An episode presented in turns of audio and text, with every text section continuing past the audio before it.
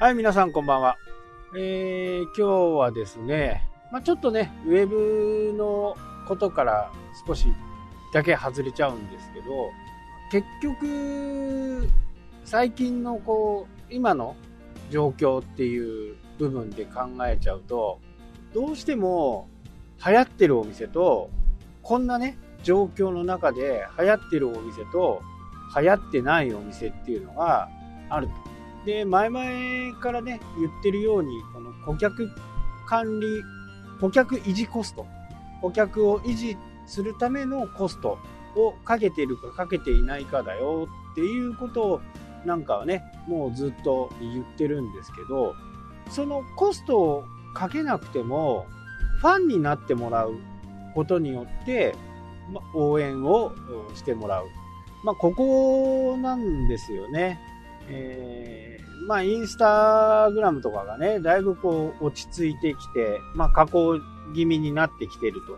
ということは、なんとなく皆さんの中でもこうわかると思いますけど、今までは、その、フォロワーの考え方も、なんとなくフォロー、フォロワーが多いのと、がっちりしたフォロワーがいるっていうのは、どうも区別がつかないわけですよね。なので、企業とかも、こうフォロワーがいっぱいいるようなところ、人のところに、広告のオファーとかがね、えー、行くんですけど、ここにね、一つちょっと落とし穴があるんですよ。例えば、その人がね、全くその商品を使っていないにもかかわらず宣伝をしてしまうというと、この信用度っていうのが非常に下がってしまうわけですよね。たとえ何百万人とか何十万人フォロワーがいて、その人がこれいいよっていう風に紹介する。これはその芸能人とかね、そういった人たちが広告代としてね、何百万もお金をもらって広告をするわけですよね。でも実際にその商品は使っていない。まあ僕がよく言うね、シャンプーなんかね、メリットシャンプーなんか使うはずがない。それでも、企業からするとね、この人に、うちのこうメリットシャンプー、メリットシャンプーって言っていいのかどうなのかっていうのは微妙ですけどね。A シャンプーっていうのが、まあ、M シャンプーにしますか。M シャンプーが、その芸能人 A さんがね、このシャンプーいいですよ。私もこのシャンプーおすすめしますとかって言っていて、実際は使っていない。これね、信用の度合いっていうのがぐんぐん下がっていくんですね。結果的にファンが離れていってしまう。それよりも、やっぱそういうオファーを断って、自分なりのね、えー、ものをやっていく。まあ、目がくらんじゃうんですよね。あとは特に事務所なんかが絡んでいたりすると、どうしてもね、えー、事務所のためにやろうかっていう風な形なので、まあ、これはあの、芸能の世界だったらね、まあ、まあ、あるよねっていう感じになるかもしれないですけど、これがひとたびね、個人のレベルに落ちた時に、どうかなっていうところです。これね、実は僕、前々からね、感じていたことがあって、まあ、YouTube なんかね、えー、よく私は見てるんですけど、こう、ガジェットの紹介とかね、まあ、例えば僕、最近、決めに決めかねていたもの、格安 SIM のものとかね、ポケット Wi-Fi とか、で、ある人のところに行ってね、をふむふむふむを聞いていたわけですよ。で、出る格安 SIM、出る格安 SIM、どれもいいっていうわけですよね。で、それは、やっぱりね、広告を、広告代をもらってるわけですよね。言い方は悪いですけど、まあ、広告主の思い通りのことを喋っていると。で、それで、一時はね、その広告代が、まあ、どのぐらいかはわかんないですけど、まあ、5万とか10万とかね、もらっているんだとは思うんですよ。でも、それを聞いてるファンは、え？何？ま、また帰れっていうの？みたいな。まあ、そんな反応になってしまうんですよね。それからね、もうその人のこういうことを、まあ、そのチャンネルも、チャンネル解除もしたしね、えー、チャンネルも見なくなる。で、実際に自分でね、えー、SIM とかを、こう、もらってね、通話テストとかいろいろやるんですけど、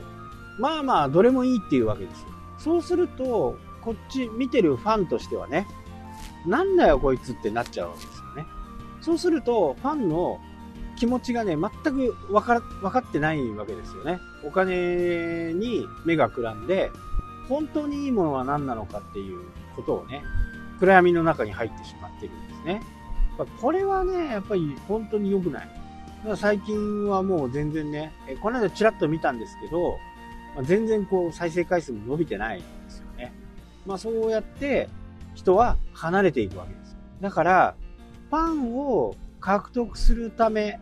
に何をできるのかっていうことは、やっぱりある程度ね、ぶれないことですよね。新しい Wi-Fi が、新しいね、格安 SIM がで出ました。まあ今だとね、アハも LINE も Y モバイルみたいな、あと楽天モバイル。まあこれを4つを比べてどうかっていうのはまだいい。で、出る商品、出る商品ね。その時はポケット Wi-Fi でしたけど、まあ、出る商品、出る商品、いいっていうわけですよ。それが固まってくると、もう全く信用ならんやつになる。毎回、毎回動画ではね、いい、いいって言うんですよね。で、それは、広告主からすると、ああ、この人よくやってくれたなって思うかもしれないですけど、俯瞰してみたら、全くファンのためになってないわけですね。YouTube が。で、それを信じて違うのに変えて、で、半年後とかぐらいにね、ああ、これやっぱりダメでしたねって。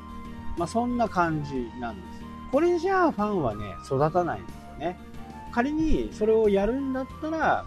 やっぱりね、6ヶ月とか 1, か1年とか、そのぐらいのスパンでね、やっていかないと、なかなかね、ファンはついてこないんですよね。で、その間、ではずっとその Wi-Fi 使ってるのかって言ったらね、その時だけなんですよ。宣伝する時だけ。宣伝する時だけ M シャンプーっていうのを使ってますよ。これはもうサラサラになっていいっていうことなんですよね。これは芸能人と一般人のね、YouTuber との大きな違いで、もうその人のことを見なくなったら、その人はある意味収入が激減するわけですよね。僕みたいに感じている人が多いはずです、それは。だからそのファンを獲得していくっていう部分に関して、自分らしくできるかどうかっていうところかな。で、僕もね、あのー、好きなね、人がいて、その人のことはこう、尊敬してるんですよね。リスペクトして。でも約束守らないとかね。そういう人がいるわけです。でも、好きだから、あ、あの人だからしょうがないよねっていうふうにね、思えるか思えないかなんです。まあ、あの人だったら仕方ないよね。でも、その人のことが本当に好きだから、別にね、ああ、いつものことだよねって済まされる。これがファンをどう捕まえていくかっていうことでもあるのかなっていうふうにすごく感じている。ファンをね、捕まえてどうするかっていう。できれば、そのファンの人たちと何か商品を作ったりとか、そういったことができたらね、今後、すごくいい、伸びていくのかなというふうに思っています。はい、というわけでね、今日はこの辺で終わりとなります。それではまた。したっけ？